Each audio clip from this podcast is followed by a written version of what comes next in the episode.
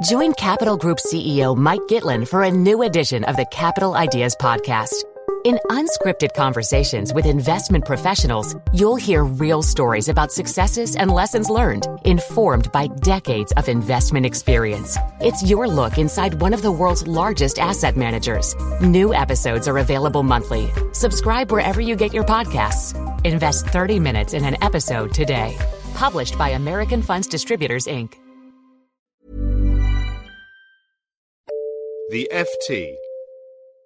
On the show this week, the UK budget. Now, I think the positive news from the budget, the Green Investment Bank has been established and will potentially receive a further 2 billion in capital. The future of the energy mix. Seems to me that the big loser of this debate is going to be nuclear power, particularly on the developed world, Japan and Germany in particular. The uranium market. You can pick any pure uranium producer, whether it's Cameco, the Canadian major, or smaller companies like Paladin or Uranium One, to see that on average they've fallen about 20% since March 10th. And your comments. The tax on North Sea oil producers.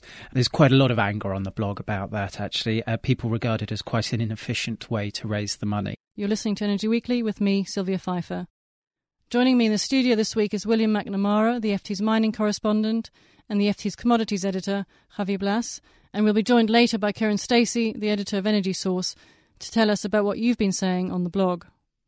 Let's start this week's show in the UK and the budget, delivered by Chancellor George Osborne on Wednesday. On the line from Ernst Young is Tony Ward, the head of power and utilities. Tony, I just wondered what you made of the announcements from George Osborne. There's quite a bit in there for the energy sector. If you could just sort of take us through the main ones. The key features, from my point of view, first of all, would have been the confirmation of how the carbon price floor is going to operate from 2013 onwards. What the Chancellor has done is given a clear indication of, of what the floor price will be in 2013 and the fact that it will ratchet up from that point up to 2020. And I think that's really important because I think the industry has been calling for longer term certainty around issues such as how carbon will be valued. Not everybody, of course, is going to benefit from this. There will be winners and losers in terms of the impact it will have on certain types of generation. But I think it is important in that it does give a clear signal around the value of carbon. Sorry, just jump in there, uh, just to make clear to, to listeners, uh, the reason for the for the carbon floor price is that the government sort of saying that this is needed to incentivise investment into uh, renewable forms of energy, including new nuclear. Indeed, I think what it is, it's a recognition that the UK has established aggressive targets by 2020 for both renewable energy as a, a, part of the total energy mix, but also for carbon emissions.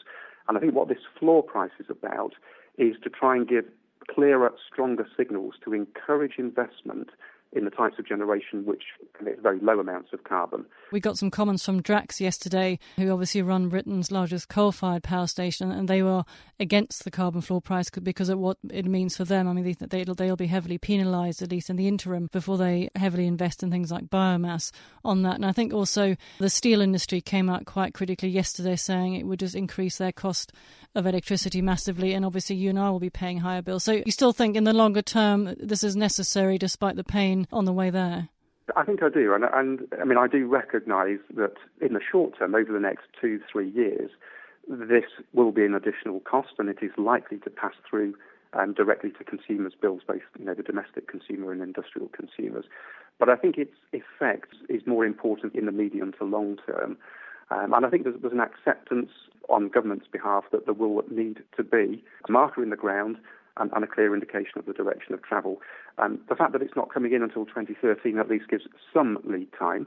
And does it not completely undermine the European trading scheme for carbon? Probably both the current government and, in fact, the previous government in, in the UK were watching how the EU emissions trading scheme operated and, and whether it actually got to the point where the price for an emissions right was sufficient to actually stimulate a change in physical investment behaviours, a shift away from carbon emitting processes to lower carbon processes. And I think what this is trying to do is to try and ensure that the intent of the EU emissions trading scheme is actually realised in terms of real physical investments. So, yes, it's pushing the UK further ahead, but I think it is a clear statement of intent that actually there is a desire to see the scheme succeed in its objective of changing investment behaviour. And uh, quite a few other things in there for the energy sector. The Green Investment Bank, perhaps the expectation before the budget was that the bank may be capitalised with a billion pounds of capital. The purpose of the Green Investment Bank being to to ensure that certain types of investment that may perhaps struggle to attract finance, sort of cleaner, greener investments, either in technology or in deployment, are accelerated. Again, very mindful of, of the 2020 targets that the UK has. Now, I think the positive news from the budget yesterday was that the, the bank has been established and will potentially receive a further 2 billion in capital. It's clearly stated that it will eventually have the ability to borrow funds. It won't simply be an equity fund. And there's a, probably a little bit of a sooner delivery of the bank as well than might have been expected. So there are, I think there are reasons to be positive there in terms of how the Green Investment Bank is being taken forward. I think there is still a concern whether this quite goes far enough, quickly enough.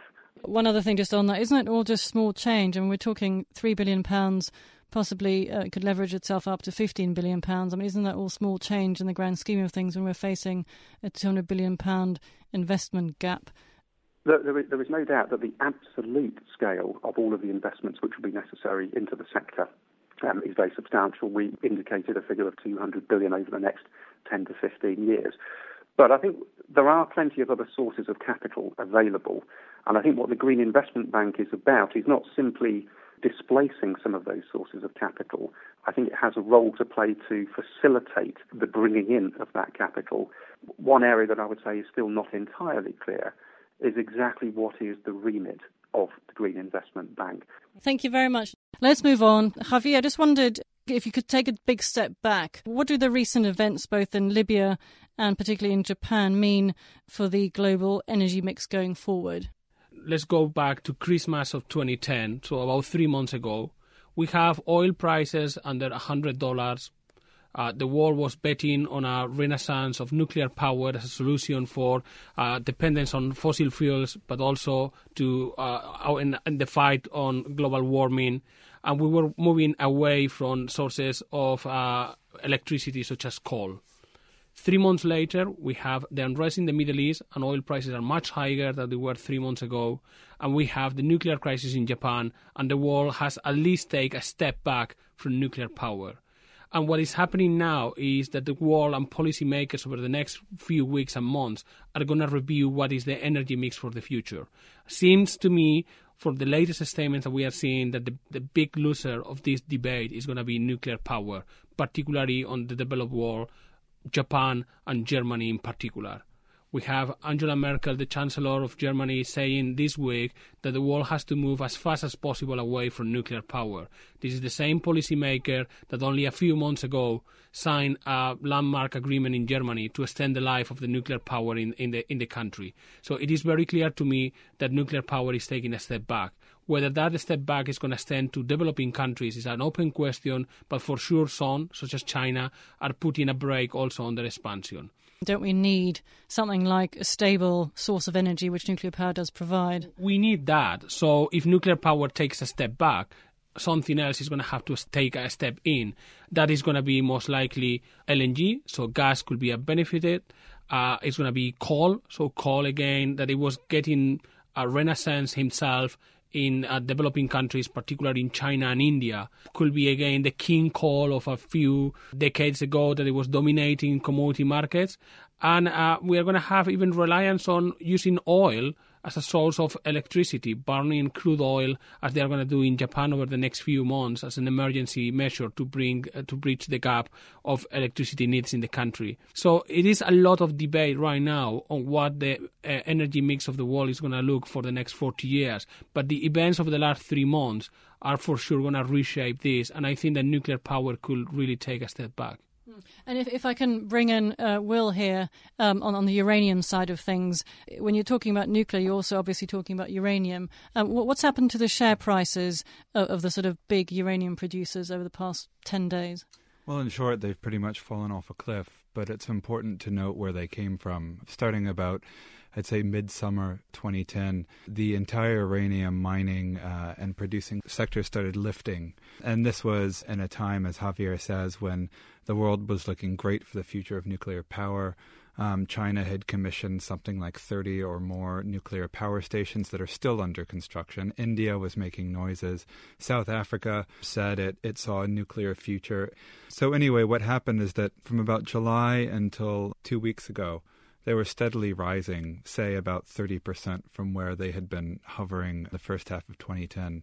And you can pick any pure uranium producer, whether it's Cameco, the Canadian major, or smaller companies like Paladin or Uranium One, to see that on average they've fallen about 20% since March 10th, uh, their close before the tsunami. Wasn't there a deal as well that got um, initially called off and then and then renegotiated at a lower price? ARMZ, the Russian uranium company, had tried to buy a um, a junior Australian miner. ARMZ struck an agreed deal with the management of that little minnow company. The world changed overnight, literally, and um, the deal was was renegotiated. It's recently been reagreed at a price about ten to fifteen percent lower than the original. And what are the chief executives saying? I mean, you'd expect them to be bullish given where they come from, but were there any sort of big investment plans planned over the next few months, which, which might now be delayed or even put on hold? Uh, they've been very cautious about that. Some of the biggest producers, some of the biggest uranium producers are diversified multinationals like Rio Tinto and BHP Billiton, and they've been um, almost annoyingly uh, cautious about making statements one way or another, which means it's actually quite difficult to get a handle on the possible effects on production um, or prices. Uh, in the junior sector, there's been some very colorful statements coming out along the lines of the world has gone crazy. Can everyone stop overreacting already? To be fair about it, there is more than a kernel of truth in that. The massive sell off that swept the sector in mid March, you could argue was pricing in a huge halt to uranium production in the future. You know, the fact of the matter is that, that a large component of the world's energy mix is still nuclear. There are nuclear power plants operating today across the developed world. There are ones actively under construction in China that will need uranium fuel in five or ten years. And Javi, what's what's the market saying about all this? I mean, do you think it's overreacted? Well, the the, the price of uranium fall dramatically. It dropped about thirty percent. It has recovered a bit over the last few days. It still is, is much lower than it was uh, before. I think that that here is is more a question of yes, we are going to need uh, some uranium, but uh, are we going to need as much as we were expecting? Well, probably not.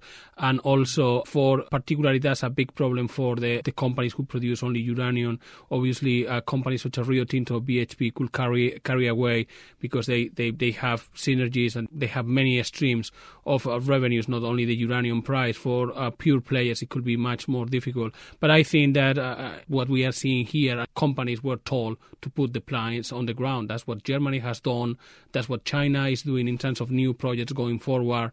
And that's probably what is going to happen in Japan. I mean, uh, I, I, see lots of difficulties for the Japanese industry to develop in, in the in the future, even if the country has few or no alternatives to nuclear power. I think that the, the, the best case scenario is there are delays and also particularly in developed world, but I think it's going to be across the board. I don't think that the Chinese are going to just be willing to push ahead unless they get absolutely guarantees on safety is uh, we're going to. Actually, it's interesting because the Chinese are pushing ahead, and I think that's getting slightly lost. Is that the uh, the bureaucratic language that the Chinese government um, came out with was halting new new projects, yeah, like are, like pro- not, projects that have not even been thought about yet. But what is it, 30, 36? They are, they are at the moment constructing 27 new new nuclear out of 62. So that's right. that's. But we know about that, and the production, the bullish case about uranium is built about not those 27. It's about a lot more that is coming from China, and a lot more that is coming from India. India. And what about the Indian ones? Well, the Indians have said absolutely nothing yet. Right. But I think that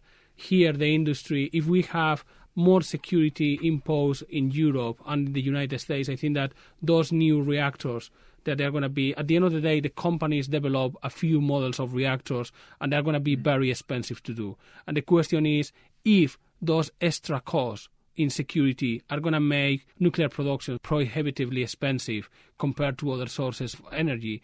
To me, the, the main thing is not rather what the policy is going to be, whether governments say yes or no to nuclear power, but whether uh, because of new security, new delays, nuclear power is going to be so expensive that at the end of the day, it's not competitive to, let's say, coal or gas. I, think that's a good place to stop it because I think these are probably the sort of discussions that governments are having: is do you want to be, um, you know, killed by pollution at some point, or do you want to be killed by uh, a radioactive leak from a nuclear power plant? So we'll have to leave it there. Thanks very much. Finally, Kiran Stacey, the editor of our blog Energy Source, joins us.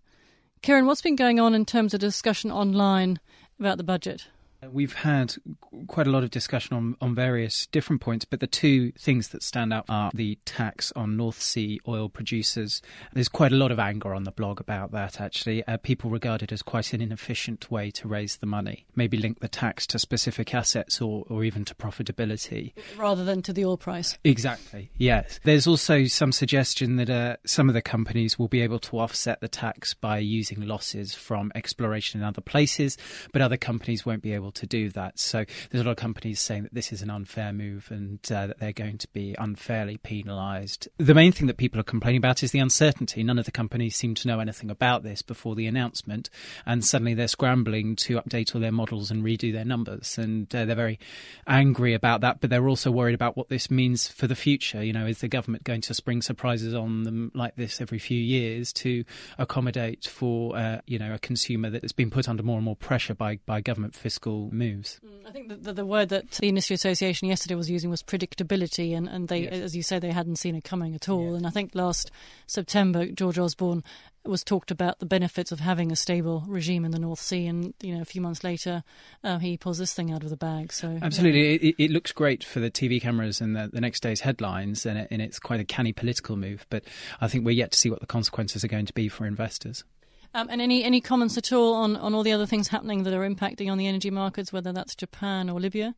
There are a few different things that we've had comments on. Japan and Libya obviously continue to, to rumble on, but a few different issues have, have cropped up over the last week. The first is the Ofgem review into the UK Big Six utilities, which was unexpectedly harsh and critical in its tone, I think, of those utilities. And we've had a bit of discussion about whether this is business as usual and Ofgem are just trying to please their political masters by using using particularly strong language, or whether this is actually a, a major change in tack from, from the UK regulator. And I think it's still yet to be figured out. Our readers, I think, are a cynical bunch, and they seem to think that it will be business as usual and the utilities can breathe easily. Certainly, their share prices don't seem to have moved too much on the news. Um, we've got a question and answer session coming up next week. Who have we got? Well, next week we have Keith Parker. He's Chief Executive of the UK's Nuclear Industry Association. So this is a perfect time, really, to put in questions about the future energy mix the UK, and particularly the role that nuclear has to play in that in the in the wake of the Japan crisis. Uh, going up on Friday, we have the answers from uh, Francesco Starace, the chief executive of Enel Green Power, who's made some very interesting comments about solar power in Europe. So keep your eye open on on the blog for that. Thanks very much, Kiran. And if you'd like to have your say, do log on and post a comment on Energy Source. And that's all we have time for today. All that's left is for me to thank Javi Blas, William MacNamara, and Kiran Stacey in the studio, and from Ernst & Young, Tony Ward. Energy Weekly is produced by LJ Filotrani. I'm Sylvia Pfeifer. Until next week, goodbye. For more downloads, go to ft.com forward slash podcasts.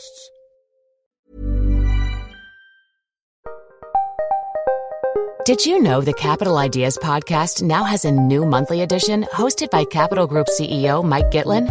Through the words and experiences of investment professionals, you'll discover who was their best mentor, what's a mistake they made that changed their approach, and how do they find their next great idea.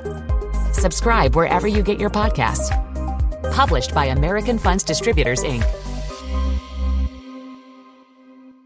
Here at Bellingcat, we get to the bottom of things. From a global crisis to an underreported event, we find the facts using publicly available tools and resources, uncovering what is hidden on and below the surface.